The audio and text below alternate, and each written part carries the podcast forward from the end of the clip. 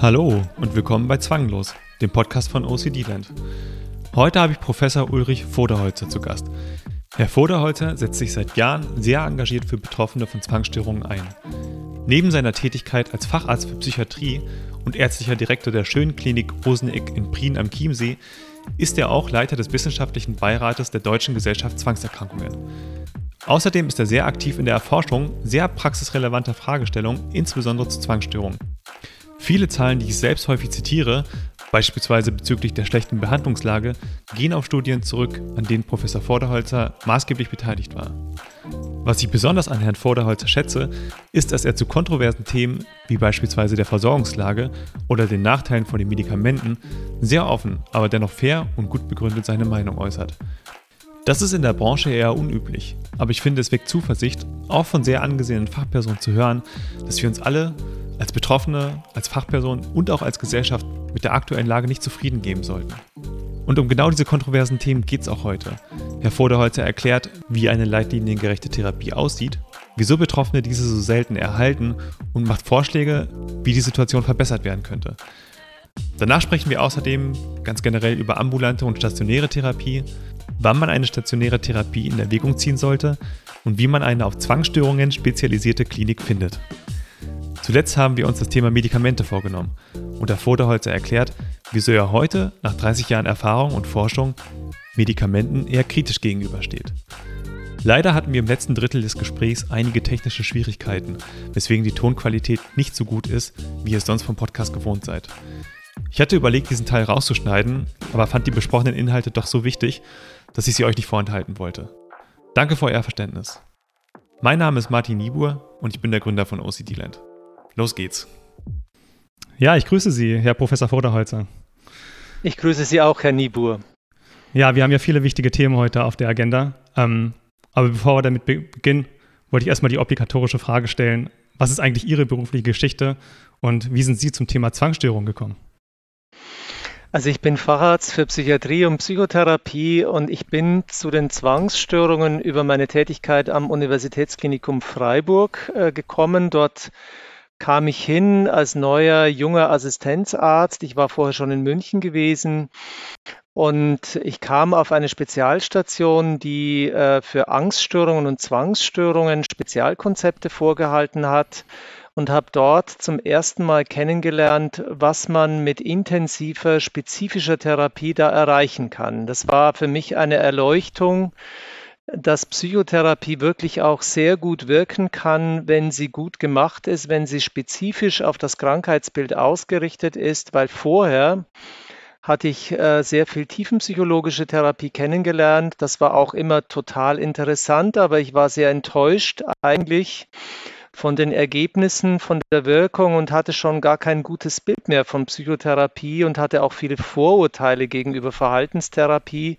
die sich dann überhaupt nicht als richtig herausgestellt hatten. Mir wurde immer gesagt, Verhaltenstherapie, da kommt es nur auf die Symptombehandlung an und das ist ja total falsch. Es geht darum schon, dass äh, man den Menschen hilft, dass sie ihre Zwänge loswerden, dass sie ihre Ängste loswerden aber gleichzeitig wird natürlich auch geschaut, was sind die Hintergründe der Zwänge, wie sind die verursacht worden, welche Gefühle stecken dahinter, welche Konflikte stecken dahinter. Aber erst durch die Behandlung mit Exposition habe ich dann erlebt, dass man auch an diese dahinterliegenden Gefühle auch rangekommen ist. Und dort habe ich dann äh, zwei Jahre lang sehr, sehr intensiv mit Angst- und Zwangsstörungen gearbeitet. Und das hat auch wirklich viel Spaß gemacht, sodass ich mein ganzes Leben lang daran hängen geblieben bin. Das ist mein eigener Werdegang. Ja, das, das ist ja spannend. Können Sie sagen, wann das ungefähr war? Das war vor mittlerweile knapp 30 Jahren und äh, seither interessiere ich mich auch sehr für die Zwangsstörungen und habe auch viel Forschung und auch äh, Studien auch zur Versorgungssituation gemacht, weil es war immer klar, dass fast alle Menschen, die zu uns gekommen sind, vorher keine so guten Erfahrungen gemacht haben, keine spezifische Therapie bekommen haben. Und das hat mich immer auch persönlich total gewurmt, warum man den Menschen kein gutes Behandlungsangebot machen kann. Ja, das ist ja eins der Themen, die wir heute ein bisschen ausführlicher besprochen, äh, besprechen wollen, mhm. nämlich die ähm, Probleme bei der Versorgung von Betroffenen von Zwangsstörungen. Das haben Sie gerade schon so ein bisschen angesprochen, ähm, mit Ihrem Werdegang auch. Und da würde ich direkt mal die erste Frage in den Raum werfen. Wieso glauben Sie denn, ist so wenig über Zwangsstörungen bekannt, obwohl sie eigentlich relativ häufig sind? Ich glaube, die letzten Studien waren sogar was 3,8 Prozent der Bevölkerung haben Zwangsstörungen. Das war jetzt am oberen Spektrum von dem, was man so geschätzt hat. Sonst sagt man oft so zwei bis drei Prozent und das sind ja doch relativ viele.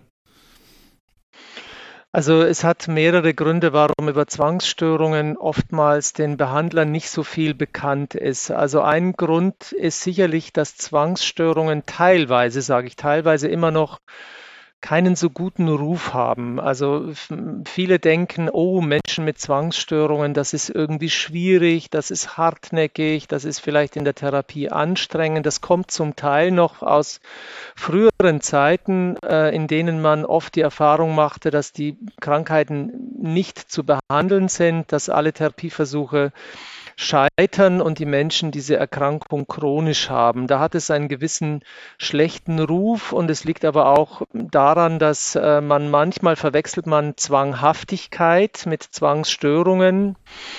Also es ist ein Unterschied zwischen einer Zwangsstörung. Viele Menschen, die Zwangsstörungen haben, sind eher ängstliche, unsichere Menschen, haben teilweise traumatische Erlebnisse gehabt oder schlimme Erlebnisse, die das dann ausgelöst haben, sind aber ähm, aus, aus meiner Sicht äh, tolle Menschen auch in der Therapie. Äh, man kann ihnen sehr, sehr gut helfen und das ist etwas anderes als so eine zwanghafte Persönlichkeitsstruktur, wo die Menschen sehr rigide und ähm, auch wenig änderungsbereit sind. Und das hat dann bei Psychotherapeuten oft nicht so einen guten Ruf und das verwechseln viele. Also ich habe, für mich waren es regelrechte Erleuchtungserlebnisse, wenn man das sieht, dass man einem Menschen mit Zwangsstörungen wirklich sehr gut helfen kann, wie die dann befreit sind und einfach eine bessere Lebensqualität haben. Das waren schon für mich auch tolle, auch persönlich sehr befriedigende Erfahrungen. Und äh, da, das macht dann auch Spaß und das habe ich auch bei vielen Therapeuten dann später erlebt, dass die dann, wenn sie mal eingearbeitet sind, wenn sie gesehen haben, dass die Therapie sehr gut wirkt, auch gerne mit den Patienten arbeiten. Es gibt aber einen anderen Grund, warum nicht so viel bekannt ist, und das ist ganz klar die Verheimlichungstendenz. Es gibt keine Krankheit im Bereich der psychischen Krankheiten, wo so eine starke Tendenz ist, das Ganze zu kaschieren, zu verheimlichen, weil man sich dafür schämt. Ich habe schon erlebt, dass es eine Frau geschafft hat, äh, über 25 Jahre lang selbst in der Ehe das total zu verheimlichen, dass sie eigentlich permanent im Kopf aggressive Zwangsgedanken hat, die sehr, sehr mhm. schambesetzt waren. Zum Beispiel jemand anderen zu erstechen, jemand anderem, selbst dem Ehemann, zu dem sie kein schlechtes Verhältnis hatte, dem etwas anzutun, dem ein Messer in den Rücken zu stechen. Das sind Dinge, da schämt man sich, da ist man wahnsinnig belastet. Und ähm, es ist unglaublich, unfassbar, dass andere Menschen über 30 Jahre gar nichts davon erfahren. Also Menschen, die sehen oft nach außen hin völlig normal oder sehr gepflegt aus. Man sieht ihnen die psychische Krankheit nicht an, die sich dann oft zu Hause abspielt. Also die Verheimlichungstendenz ist auch ganz klar ein Grund, warum es unterschätzt wird und äh, so wenig bekannt ist. Mhm. Sie haben ja, glaube ich, ähm, in dem Buch von äh, Charles Benoit, da hatten Sie ja das Vorwort geschrieben. Ich glaube, da hatten Sie geschrieben, dass ähm, auch 70 Prozent der Betroffenen, die sich in Therapie begeben, ähm, dort wird auch die Zwangsstörung nicht erkannt. Ich glaube, das war auch eine Studie, an der Sie beteiligt waren. Und da haben Sie, glaube ich, dazu plädiert, auch an Fachkräfte ein bisschen genauer hinzuhören und ein bisschen genauer nachzufragen. Ja, damit sprechen Sie einen sehr, sehr wichtigen Punkt an. Genau in dieser Studie war es so, dass wir Patienten befragt haben, die beim ähm, Facharzt, also bei Nervenärzten oder Psychiatern in Behandlung waren wegen einer psychischen Erkrankung. Und da wurde dann genau, wurden die Diagnosen nochmal genau überprüft und es stellte sich heraus, dass bei vielen nicht einmal der behandelnde Facharzt wusste, dass sie eine Zwangsstörung haben. Das liegt daran, dass Menschen mit Zwängen oft auch andere psychische Probleme haben sehr häufig sind Depressionen, auch Angststörungen kommen häufig vor, auch Suchterkrankungen, betone das nochmal, also Menschen, die dem Zwänge sind ja ein chronischer Stress, eine hohe Belastung. Äh, und manche greifen auch zum Alkohol, um sich abends irgendwie runterzukriegen. Also sie haben auch eine erhöhte Suchtgefahr und ähm, ich wollte damit nur sagen, dass viele in Behandlung sind wegen anderer psychischer Erleiden und auch über ihre Zwänge gar nicht reden. Und ein Grund ist auch, dass eben Ärzte gezielt auch nach Zwängen fragen sollten. Mhm. Man weiß, dass wenn man nur fünf gezielte kurze Fragen stellt, wie zum Beispiel waschen Sie übermäßig viel, kontrollieren Sie sehr viel, sammeln Sie Dinge, die Sie eigentlich gar nicht benötigen, und andere Fragen, wenn man äh, diese Fragen stellt, dann ist die Chance, dass man eine Zwangsstörung erkennt, schon deutlich höher. Oder wir sagen auch, was nicht erfragt wird, wird von den Betroffenen oft auch nicht gesagt. Es gibt auch noch einen weiteren Grund, der ist natürlich die Angst der Betroffenen vor einer Therapie. Und da spielt natürlich eine Rolle die Funktion von Zwängen im Alltag. Also ich habe schon sehr, sehr oft von Menschen mit Zwangsstörungen den Satz gehört, meine Zwänge sind Fluch und Segen mhm. zugleich. Ein Fluch, weil es die Lebensqualität massiv mindert, weil es eine schlimme Beeinträchtigung im Leben ist, aber gleichzeitig auch ein Segen. Warum Segen? In dem Sinne, dass die Zwangshandlungen immer wieder kurzfristig Angst und Anspannung herunterregulieren. Ich gebrauche dazu oft den Begriff, das ist ja ähnlich wie bei einem Suchtkranken. Also man hat so den Schluck aus der Pulle, der einen dann wieder hm, beruhigt, der kurzfristig einfach den Zustand bessert. Also man wäscht sich die Hände und man fühlt sich wieder ein bisschen weniger angespannt. Und die, die viele Menschen mit Zwangsstörungen spüren natürlich genau und haben auch Angst davor, was in der Therapie passieren wird, dass sie das aufgeben müssen, sozusagen ihren, ihren, ihr Mittel im Alltag, um immer wieder Spannungen ein bisschen herunter zu regulieren. Gleichzeitig wissen sie natürlich, dass es so nicht weitergehen kann und leiden massiv an den Folgen. Und diese Angst vor Therapie spielt sicherlich auch mit rein, warum viele über Jahre oder auch im schlimmsten Fall auch Jahrzehnte den Sprung in die Behandlung nicht schaffen. Und dann kommt auch noch was dazu. Es gibt leider, das ist besonders traurig, dass viele Menschen mit Zwängen dann gar nicht in Behandlung gehen oder nicht mehr darüber reden, weil sie keine positive Erwartung an Hilfsmöglichkeiten in der Therapie haben. Also viele haben gesagt, ja, ich habe schon Gesprächstherapie durchgeführt und da eine Therapie, aber es hat eh nichts gebracht. Also suchen sie schon gar keine Hilfe mehr auf. Und das ist natürlich besonders traurig, weil es daran liegt, dass die besten Therapiemöglichkeiten leider nicht zur Anwendung kommen. Das ist ja auch so eine Sache. Ähm, in der Therapieleitlinie ist ja relativ klar erklärt bei Zwangsstörungen, was eigentlich die besten Therapien sind. Das ist äh, die Verhaltenstherapie mit Exposition und Reaktionsverhinderung und alle anderen Therapien sind ja ähm, quasi nicht wissenschaftlich bewiesen. Wobei jetzt gibt es ja so ein paar Änderungen. Ne? Es gibt, also die neue Leitlinie ist ja gerade rausgekommen, gibt es ein bisschen Richtung ACT noch, dritte Welle. Aber generell gibt es ja Verfahren, die wirklich helfen. Und die Gesprächstherapie gehört schon mal nicht dazu. Und zumindest auch Psychen, äh, Tiefenpsychologie konnte auch nicht nachgewiesen werden. Und trotzdem ist es so, dass von Fachkräften diese Form der Therapie häufig durchgeführt wird. Wie können Sie sich das erklären, dass äh, Therapeuten, selbst wenn sie dann wissen, das ist eine Zwangsstörung, das habe ich jetzt als Zwangsstörung diagnostiziert, aber ich behandle das jetzt trotzdem nicht direkt nach Leitlinie. Ja, das ist äh, schade, dass es so ist. Es liegt aber an unserem System. Äh, unsere Ausbildung in der Psychotherapie ist ja, richtet sich nicht äh, nach dem neuesten wissenschaftlichen Kenntnisstand oft. Das sollte sie eigentlich, sondern mehr ist immer noch schulenorientiert. Das heißt, Psychotherapeuten lernen ein bestimmtes Verfahren, Das lernen sie sicherlich gut, aber es besteht natürlich schon die Neigung dazu, das dann eben grundsätzlich anzuwenden und auch zu glauben, dass es hilft. Man, also viele, die tiefenpsychologische Therapie vertreten, sagen, mein Verfahren wirkt auch. Und es gibt bloß nicht die entsprechenden Studien dazu. Und das ist leider heut, aus heutiger Sicht nicht mehr haltbar. Sie sollten ehrlicherweise sagen, dass ähm, ihr Verfahren für bestimmte Erkrankungen nicht wissenschaftlich evaluiert ist und man auf andere Therapien verweisen sollte. Und ein ehrlicher und guter Psychotherapeut wird das heute auch tun und sagen, das sollen lieber andere machen, aber es gibt auch immer noch leider sehr viele Therapeuten, die dann äh, hunderte Stunden von Gesprächstherapie, analytischen Therapien, tiefenpsychologischen Therapien durchführen. Und ich, ich, ich spreche wirklich aus Erfahrung. Ich habe mit ganz, ganz vielen Patienten in meinem Leben schon geredet.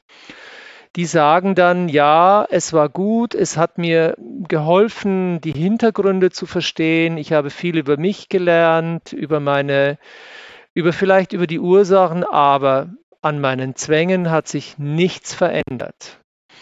Und das ist natürlich dann auch bitter und enttäuschend, weil letztlich ist es ja so, dass die Menschen schon auch an den Zwängen und an den Folgen direkt leiden. Die Zwänge hindern im Leben sie. Es gibt erstens mal schönere Dinge im Leben, als ständig Zwänge auszuüben, die oft stundenlang den ganzen Tag ausfüllen und verhindern, dass man Zeit für etwas anderes hat. Sie schränken aber einfach das Sozialleben massiv ein. Also man weiß, dass es für Partnerschaften schwierig ist, dass es ähm, eine 50 Prozent Minderung der Chance, äh, einen Universitätsabschluss zu erreichen. In der Ausbildung hindert es, viele werden arbeitsunfähig. Also sind so viele Folgen damit verbunden, dass es auch wichtig ist, nicht nur irgendwie Hintergründe zu verstehen, was auch fraglich ist, also was die wirklichen Hintergründe sind, mhm. das weiß man im Einzelnen ja gar nicht, sondern auch wirklich den Menschen ganz, ganz praktisch zu helfen.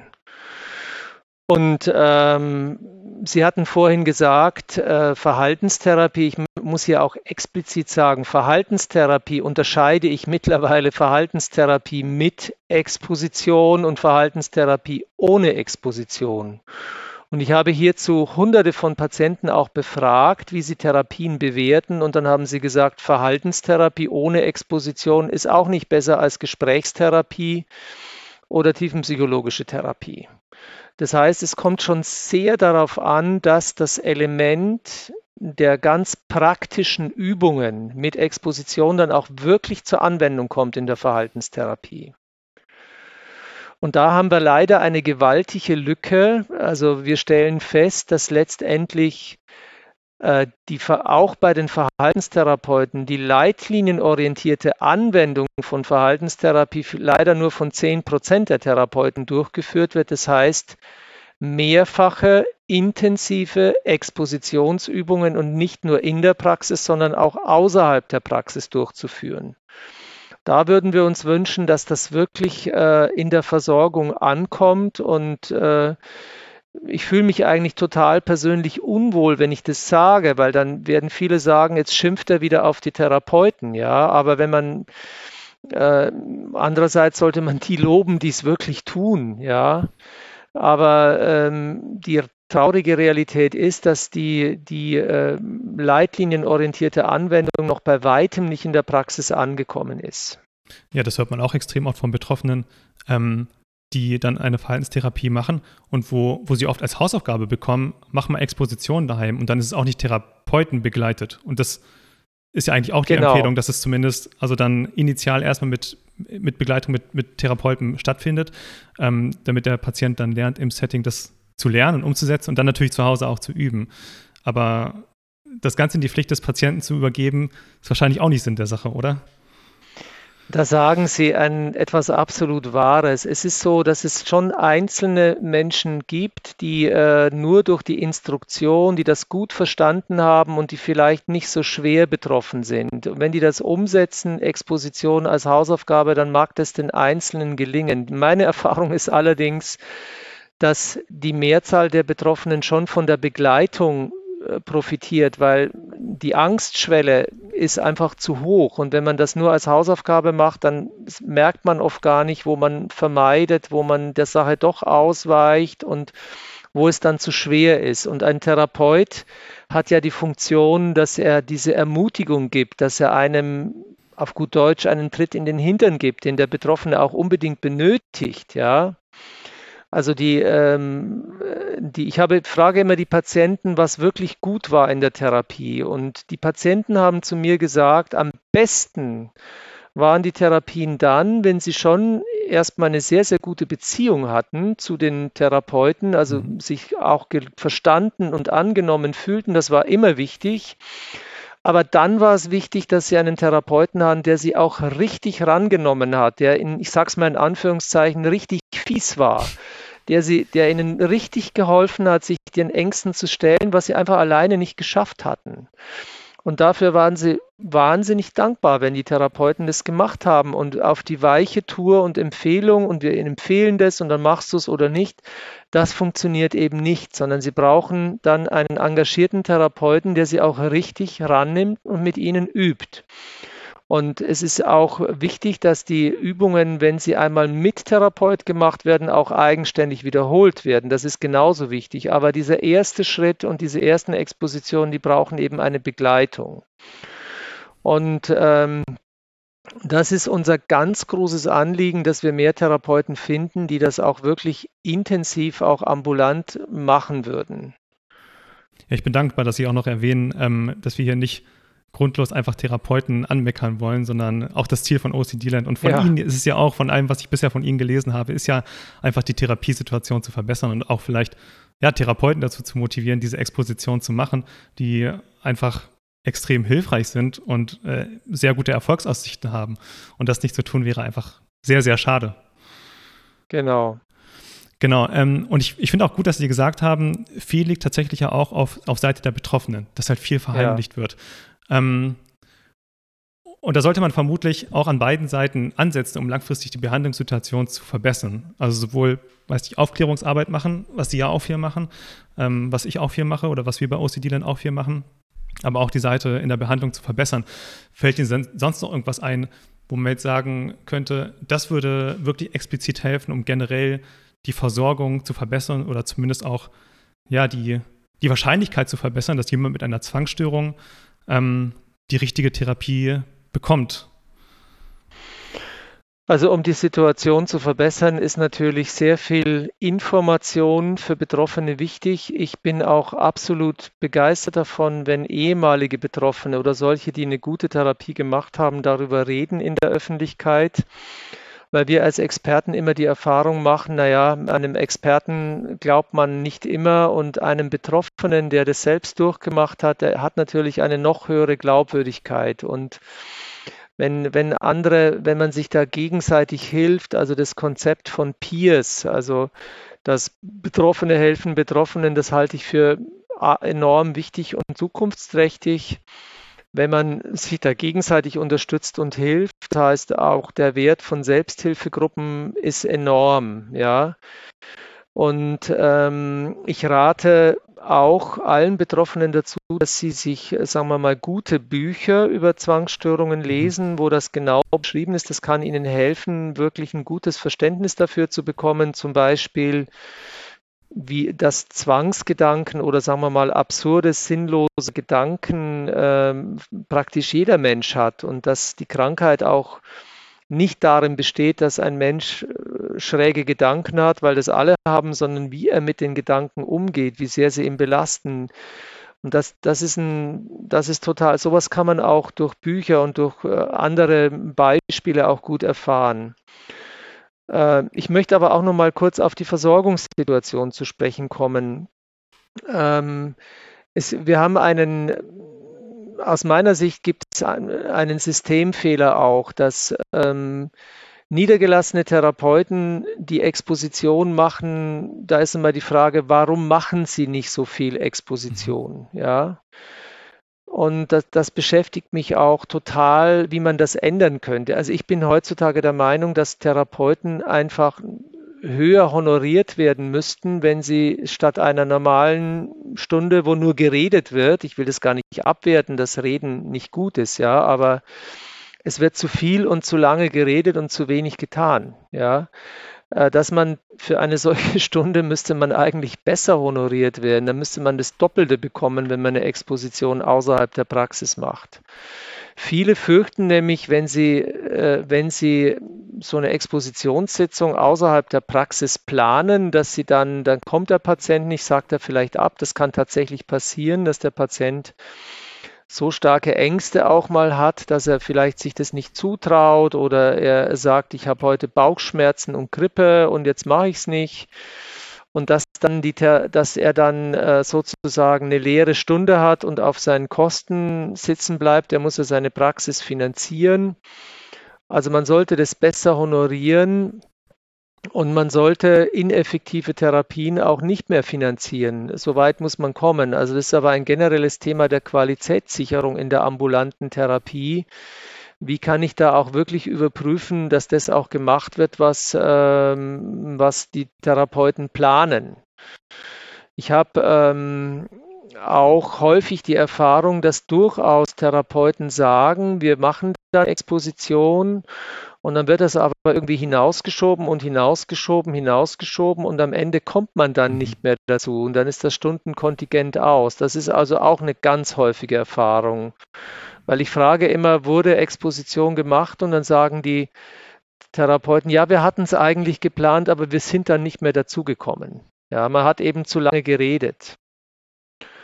Und äh, das ist übrigens, mache ich jetzt einen kleinen Seitenschwenker, nicht nur bei den Zwangsstörungen so, auch bei Traumastörungen, auch bei schweren Angststörungen erleben wir genau das Gleiche, dass in den Therapien zu lange, zu viel nur geredet wird und zu wenig praktisch geübt wird.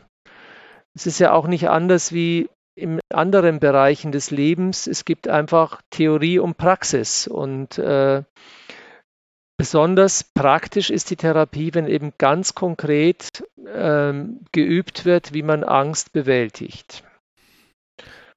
Ja, ich, ich finde, Sie machen da sehr spannende Punkte, weil ich mache mir auch extrem viele Gedanken darum, aber ich stecke ja lange nicht so tief drin wie Sie. Und ich habe mir lange auch die Frage gestellt, vielleicht äh, haben Sie darauf auch jetzt direkt eine Antwort, wegen der Qualitätssicherung in der ambulanten Therapie. Ähm, wessen Aufgabe ist das eigentlich? Gibt es überhaupt jemanden, der das zumindest zur Aufgabe hat. Ja, also ich denke, dass wenn wir äh, fragen würden, Qualitätssicherung in der Therapie, würden viele, würden die meisten sagen, ja, das ist sicherlich gut und so und es ist auch Aufgaben der Verbände und der Kammern, das zu machen. Wenn es mhm. aber, wenn es aber an die Umsetzung geht, dann ist es eben mit Aufwand verbunden, mit Mehrarbeit verbunden dann wird es schnell unbequem und ähm, die Therapeuten sind ja in einer Situation, dass sie immer ihre Praxen voll haben, dass es eigentlich immer auch so läuft. Es mhm. gibt so einen hohen Bedarf an Psychotherapie, dass man äh, den keinen Willen hat, äh, an, an, an seinem Leben sich Zusatzaufwand aufzubürden. Also so in, in der Psychotherapie ist es einfach so, die üblich ist, dass man eine Stunde pro Woche hat und dann sitzt man äh, gemütlich im Stuhl und redet miteinander.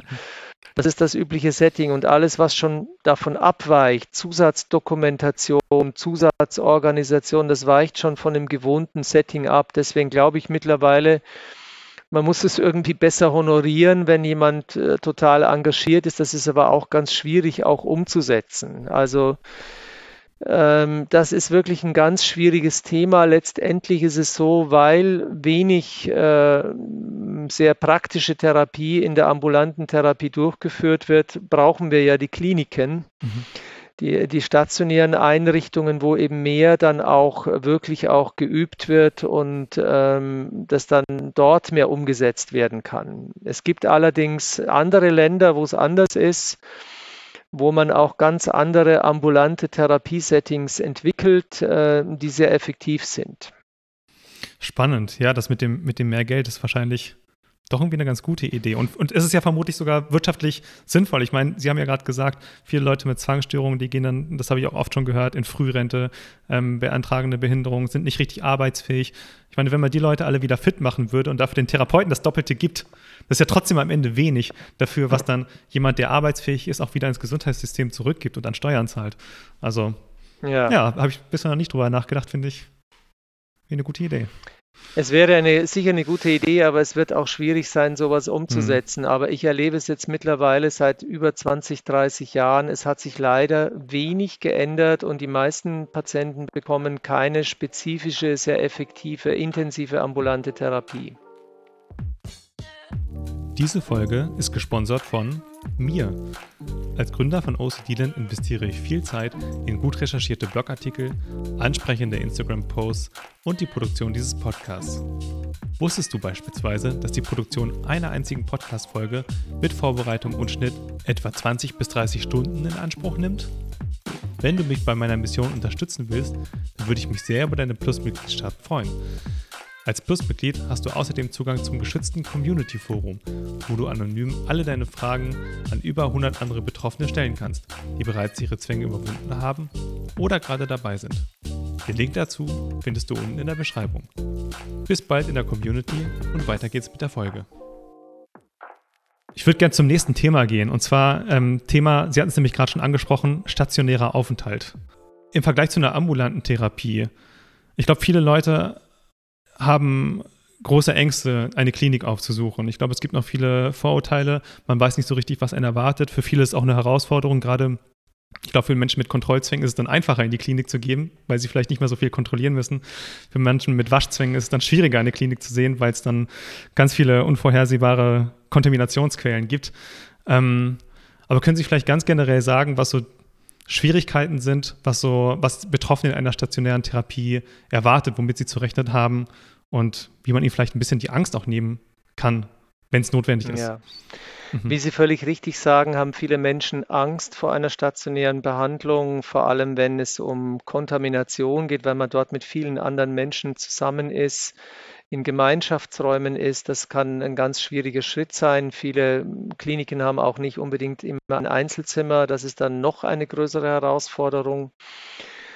Stationäre Programme haben einen hohen Wert äh, in der Behandlung, weil sie spezifische Therapien anbieten. Also wichtig ist mir, dass man dann in eine Klinik geht, die ein spezialisiertes Konzept äh, vorhält. Äh, das steht auch in der Leitlinie so drin. Also man soll dann nicht in eine Klinik gehen, die, wo man als Patient auf einer gemischten Station ist mit ähm, allen möglichen unterschiedlichen Krankheitsbildern, weil es ein großer Vorteil ist, wenn man ein spezifisches Behandlungskonzept hat und auch mit anderen Patienten zusammen ist.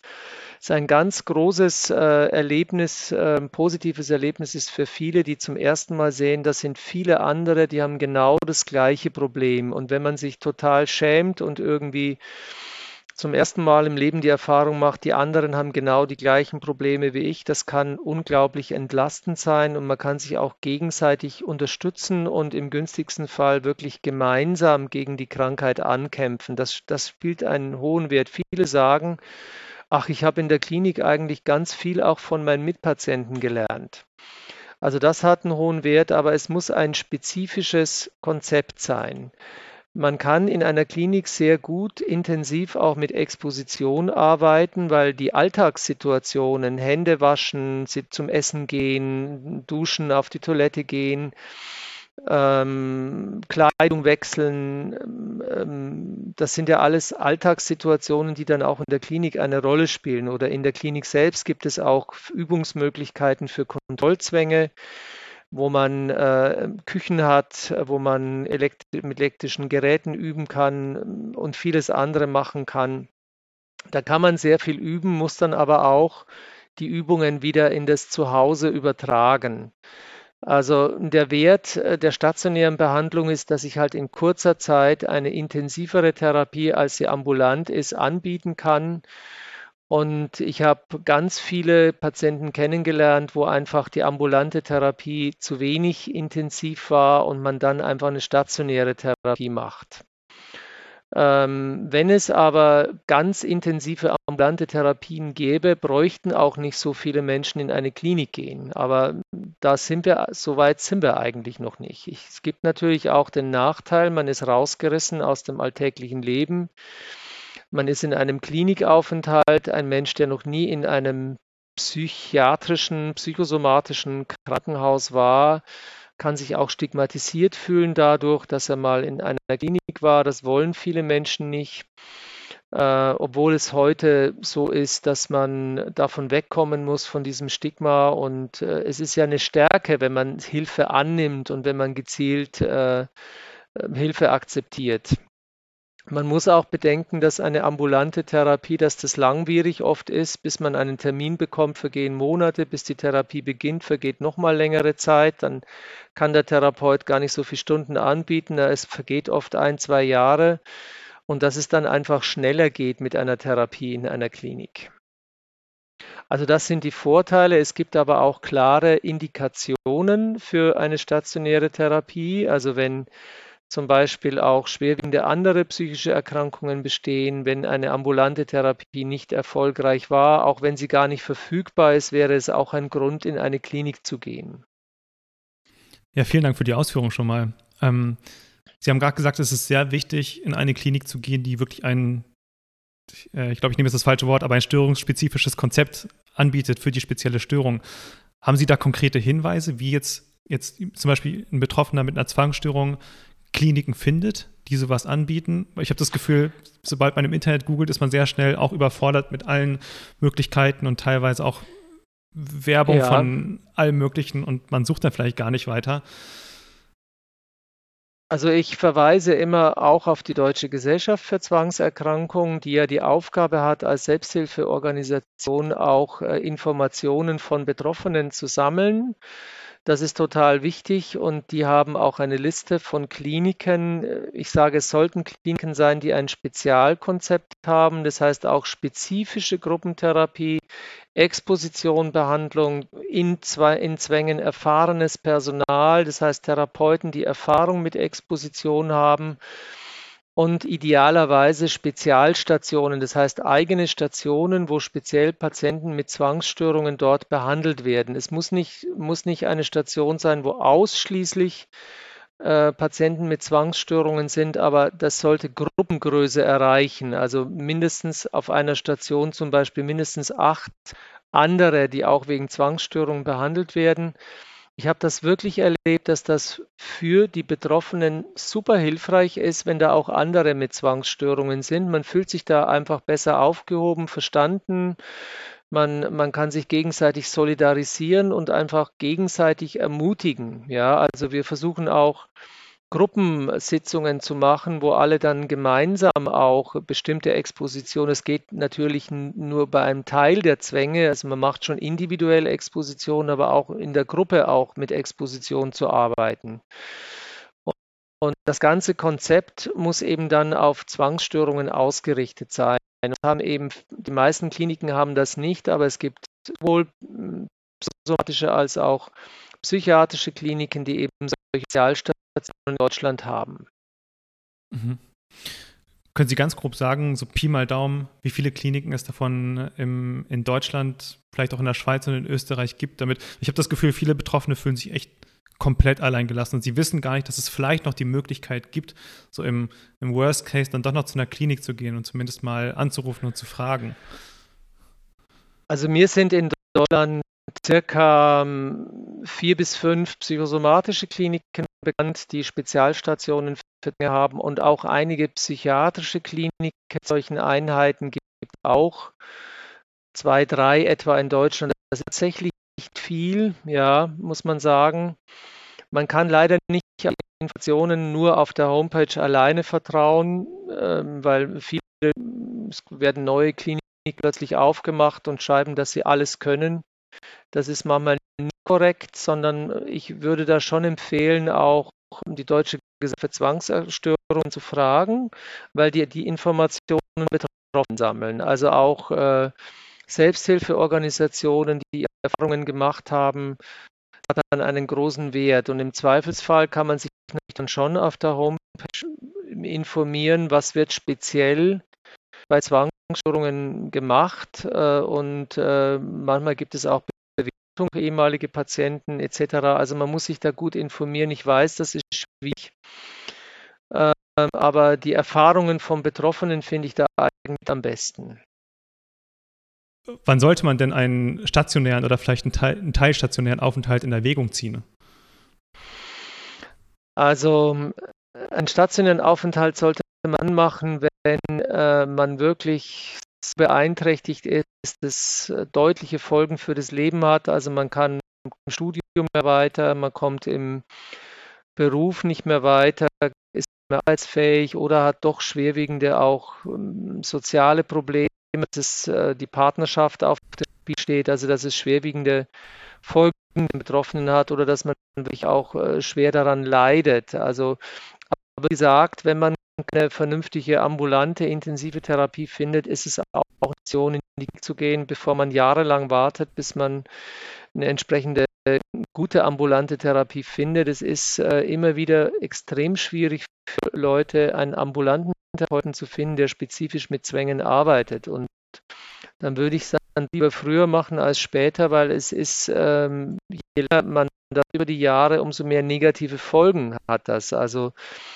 ist halt total wichtig, dass man eine Partnerschaft erhält. Und Zwänge sind oft für die Partner sehr belastend, weil die Zwänge Zeit kosten, weil sie den, die Aktion einschränken und viele belasten ihre Partner mit den auch, dass sie Rückversicherungen sich einholen, dass sie verlangen, dass der Partner sich auch an bestimmte Zwangsregeln hält oder auch noch mitkontrolliert und äh, manche Zwängler, so sehr ich die Menschen schätze und liebe, aber können richtige Tyrannen sein manchmal, dass sie der ganzen Familie etwas aufzwingen und ihnen Dinge verbieten. Und ich habe schon schlimme Stories gehört, da konnten dann die Angehörigen das nicht mehr nutzen. Das geht natürlich dann extrem weit und ist eine Belastung.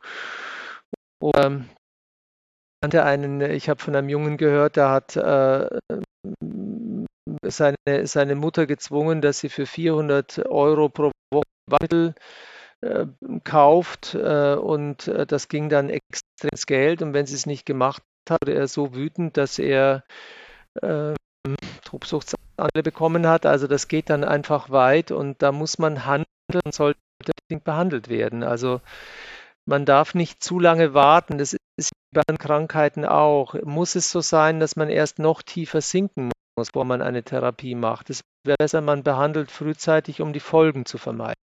Mhm. Welche Möglichkeiten hat man denn als, als Eltern auch? Das höre ich tatsächlich relativ oft und auch äh, Elke hat mir das oft gesagt, dass ähm, ja, Eltern Schwierigkeiten haben mit Kindern, die dann auch ja keine Lust und auch, ich sag mal, keine Anstalten machen, eine Therapie überhaupt aufzunehmen. Ähm, welche Möglichkeiten hat man, ja, so als Eltern damit, damit gut umzugehen, ähm, auch das Kind vielleicht in, eine, in der stationäre oder teilstationäre Therapie zu schicken? Ich weiß, das ist schon eine sehr kritische Frage, die sehr individuell ist, höchstwahrscheinlich.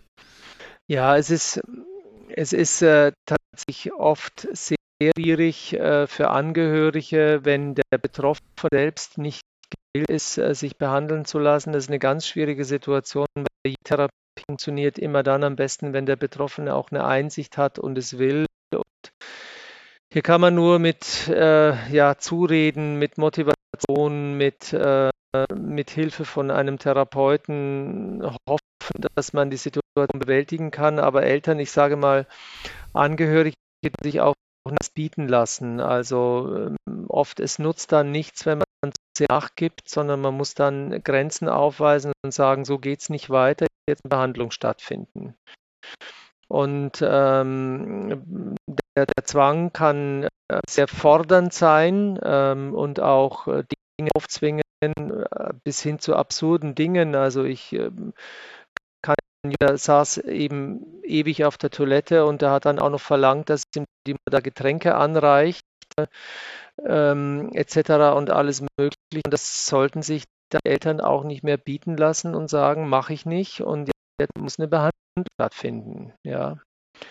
Also es ist so, es ist klar hat man leicht reden, wenn man nicht selbst in der Situation ist. Da ist oft sehr hohe Anspannung im Spiel. Da ist, äh, das kann äh, bis zu Drohungen gehen und, und, eine schwierige Situation werden und, und braucht man oft Hilfe.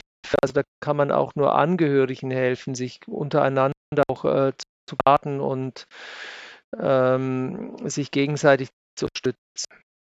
Ist ein sehr schwieriges Thema.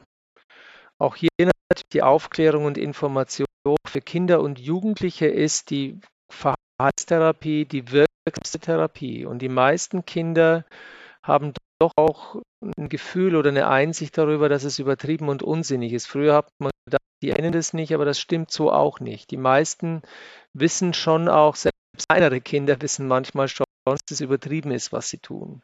Mhm. Interessant, ja, spannend zu hören.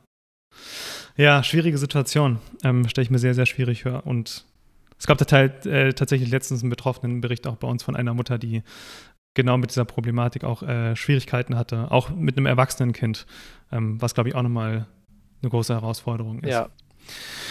Okay, dann ähm, ich würde gerne das, das letzte Thema ansprechen, und zwar das Thema Medikamente, weil zu diesem Thema, also ich, ich habe jetzt explizit dazu noch keinen Podcast gemacht, also dediziert dazu. Ich würde es vielleicht nochmal gern machen, aber ich weiß trotzdem, dass aus, aus verschiedenen äh, Berichten auch im Internet und Studien, ähm, dass die ein, ich sag mal, eine Meinung dazu haben, die vielleicht nicht so ganz dem, dem Konsens entspricht, aber trotzdem wissenschaftlich fundiert ist. Und ja. ich glaube, da schließen wir auch so ein bisschen äh, an das Thema an, was wir vorhin hatten, nämlich dass Betroffene Häufigkeit nicht die richtige Therapie bekommen und dann häufig auch stattdessen zu früh Medikamente verschrieben bekommen. Und ja, dazu wollte ich erstmal gerade Ihre Meinung fragen. Würden Sie dem zustimmen, dass Medikamente zu häufig bei Zwangspatienten verschrieben werden? Und als Anschlussfrage direkt, wie ist eigentlich die Wirksamkeit von Medikamenten versus einer leitliniengerechten Psychotherapie? Okay, ich antworte auf beide Fragen gerne. Also meine persönliche Meinung ist heute nach 30 Jahren Erfahrung äh, kritischer, als ich sie, als sie früher war. Ich habe sehr viel mich mit medikamentöser Therapie auch wissenschaftlich beschäftigt. Ich habe selber Studien durchgeführt, war beteiligt. Also ich dazu wirklich sehr viel Bezug. Warum äh, nicht das heute kritischer? Wie Sie schon selber sagen, die Patienten bekommen oft eine effektive Psychotherapie, das heißt mit Exposition. und dann werden Medikamente gegeben, oftmals auch zuerst. Die Leitlinie ist aber bestwirksame Therapie und das ist auch ganz klar wissenschaftlich erwiesen, ist die Verhaltenstherapie mit Exposition, die ist am wirksamsten und die soll erst anwendet werden. Und nur wenn diese Therapie nicht wirkt, in einem zweiten Medikamente. In der Praxis ist es aber oft umgekehrt. Psychotherapie ist nicht verfügbar und dann bekommen die Leute erstmal ein Medikament. Und äh, zur Frage der Wirksamkeit kann man gerne mal sagen, ähm, sogenannten Serotonin-Wiederaufnahmehämmer, wenn man sie in höherer Dosis Monate nimmt, führen im Durchschnitt zu einer 20-prozentigen Verbesserung im Schnitt. Das heißt, bei manchen kann das auch deutlicher sein, bei manchen hat es aber auch gar keine Wirkung. Ja, also ähm, deswegen soll man das auch immer evaluieren und prüfen, hat es dann wirklich gewirkt und wenn es nicht gewirkt hat, soll man es wieder absetzen, was leider oft nicht passiert, sondern es wird auch dann weitergegeben, wenn es nicht gewirkt hat. Äh, und die ähm, Psychotherapie in einer ersten Psychotherapie, wenn sie gut gemacht ist, hat man 50, 60 Prozent Verbesserung. Und deswegen ist ganz klar das Argument, zuerst die Verhaltenstherapie mit Exposition anzuwenden. So, jetzt die Frage, warum ich das kritisch sehe. Äh, das ist einfach so, es gibt, ähm, man weiß einfach zu wenig, was äh, nach jahrelanger Therapie passiert. Man, äh, die Studien, die durchgeführt wurden, zeigen eine Wirksamkeit über Monate, vielleicht ein bis zwei Jahre, aber man weiß ja nicht, ob es über Jahre wirkt. Und es gibt heute Hinweise, dass die jahrelange Therapie dann, dass die Wirkung nachlässt und dass dann aber der Körper doch gewöhnt und dass es dann schwierig ist, die Medikamente wieder abzusetzen. Und das sehen wir leider sehr oft bei jungen Menschen, die über viele Jahre Serotonin-Wiederaufnahmehämmer genommen haben, dass es dann je nach Dauer der Therapie ganz schwierig ist, die wieder abzusetzen und dass nach dem Absetzen ganz schlimme Verschlechterungen auftreten. Man geht davon aus, dass es auch Rebound-Effekte sind. Also unter Rebound-Effekt versteht man es noch schlimmer, als es vorher war. Da gibt es Hinweise dafür und es gibt zu wenig wissenschaftliche Erkenntnis darüber. Und äh, ich bin aus diesen Gründen aber generell vorsichtig und zurückhaltend geworden, besonders bei jungen Menschen, schwer früh mit den Medikamenten anzufangen, weil ich kenne viele, bei denen acht Jahre lang mal Medikamente genommen, dann waren sie irgendwie 20, wollten das absetzen und dann das ging nicht mehr. Man hat es nicht mehr geschafft, das überhaupt noch abzusetzen. Und nachdem auch wir zu wenig wissen, ob es Jahre dann überhaupt wirkt und wie sich das auf den Verlauf der Krankheit auswirkt, äh, bin ich da eben vorsichtiger geworden. Also man sollte Medikamente dann probieren, wenn wirklich äh, die Krankheit schwer ist, die Lebensqualität sehr stark beeinträchtigt ist und aber ein, andere Therapien nicht gewirkt haben. Und äh, ist natürlich ein Dilemma, wenn man die andere Therapie nicht bekommt, äh, dann muss man pragmatisch vorgehen. Was ich praktisch rate, ist äh, aufzupassen, dass aus einer Medikation nicht immer eine Dauermedikation wird. Das heißt, dass man auch wirklich mal nach drei Monaten überprüft, dann den Zeitraum plant, wie lange es genommen wird. Äh, warum ist das äh, Thema Dauertherapie auch so ein Thema? Es gibt einfach auch Nebenwirkungen unter Dauertherapie. Viele nehmen Gewicht zu. Es kann äh, auch das Sexualleben äh, deutlich beeinträchtigen. Also sexuelle Funktion ist eine sehr häufige Nebenwirkung. Und da ärgert mich manchmal, dass ich in der Praxis erlebe, dass die Betroffenen gar nicht aufgeklärt werden und ihnen der Zusammenhang gar nicht klar ist. Das heißt, ich frage sie, spielt das noch eine Rolle bei Ihnen in der, in der Partnerschaft? Ach nein, das spielt bei mir gar keine Rolle. Das ist überhaupt kein Thema mehr. Ja, seit wann? Und dann stellt sich heraus, ja, eben mhm. seit der Zeit, seit dem Medikament nehmen, wurde mhm. aber gar nicht vorher aufgeklärt darüber. Und ähm, das ist auch relevant. Man will, dass die Partnerschaft erhalten bleibt und äh, es gehört am Leben dazu und diese Nebenwirkungen, die man dann eben unter Dauertherapie hat, sind schwierig, wenn man die Medikamente auch gar nicht mehr setzen kann.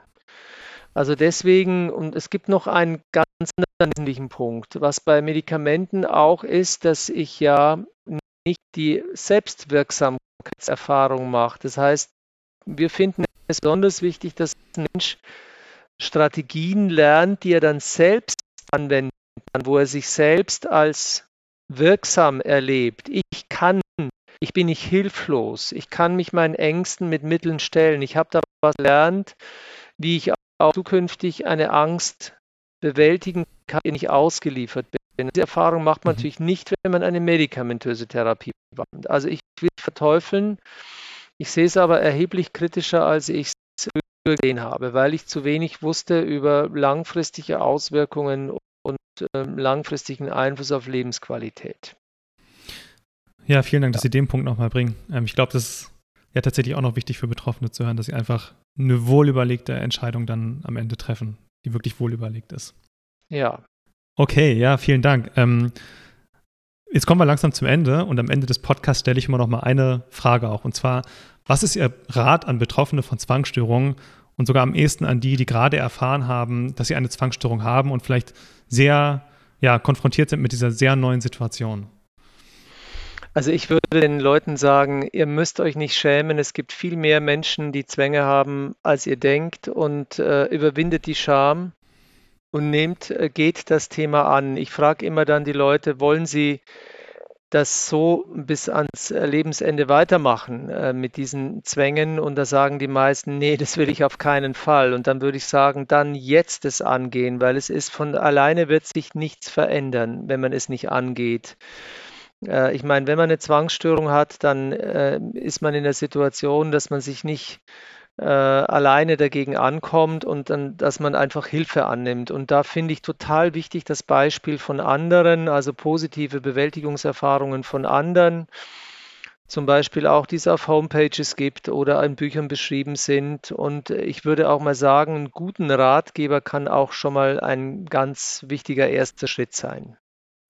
Super, vielen Dank. Das ist eine tolle Botschaft, die Hoffnung und Mut macht. Ja. Super, Herr Professor Vorderholzer. Ich, ich bedanke mich sehr bei ja. Ihnen für das ausführliche Gespräch und für Ihre Zeit. Ja, gerne. Vielen Dank, Herr Voderholzer, für das sehr interessante Gespräch. Ich kann mir vorstellen, dass manche Informationen, insbesondere zu den Medikamenten, für euch etwas schwer zu verdauen sind. Ich hoffe aber dennoch, dass sie euch helfen, eine besser informierte Entscheidung über eure Gesundheit zu treffen. Die eindeutige Botschaft aus dieser Folge ist aber, eine leitliniengerechte Verhaltenstherapie, wohlgemerkt mit Exposition und Reaktionsverhinderung, ist hocheffektiv und kann euch euer Leben zurückgeben. Diese Therapie ist eindeutig die Therapie der ersten Wahl. Ich denke, das ist wichtig zu wissen und sollte wie in der Leitlinie empfohlen auch als erstes gewagt werden, bevor man sich auf andere Experimente einlässt. Falls du mehr über Zwangsstörungen erfahren willst, dann schau gerne auf unserer Website vorbei. Dort findest du neben vielen umfangreichen Blogartikeln und Berichten von Betroffenen auch eine sehr aktive Recovery-Community. Wenn du also brennende Fragen oder Interesse an einem Austausch mit anderen Betroffenen hast, dann fühle dich herzlichst eingeladen, ein Teil unserer Recovery-Community zu werden. Bitte bedenke, dass weder unser Podcast noch eines unserer sonstigen Angebote ein Ersatz für eine psychotherapeutische oder ärztliche Behandlung ist. Falls du unter einer psychischen Erkrankung leidest, suche bitte einen Arzt oder Psychotherapeuten auf. Bis zur nächsten Folge.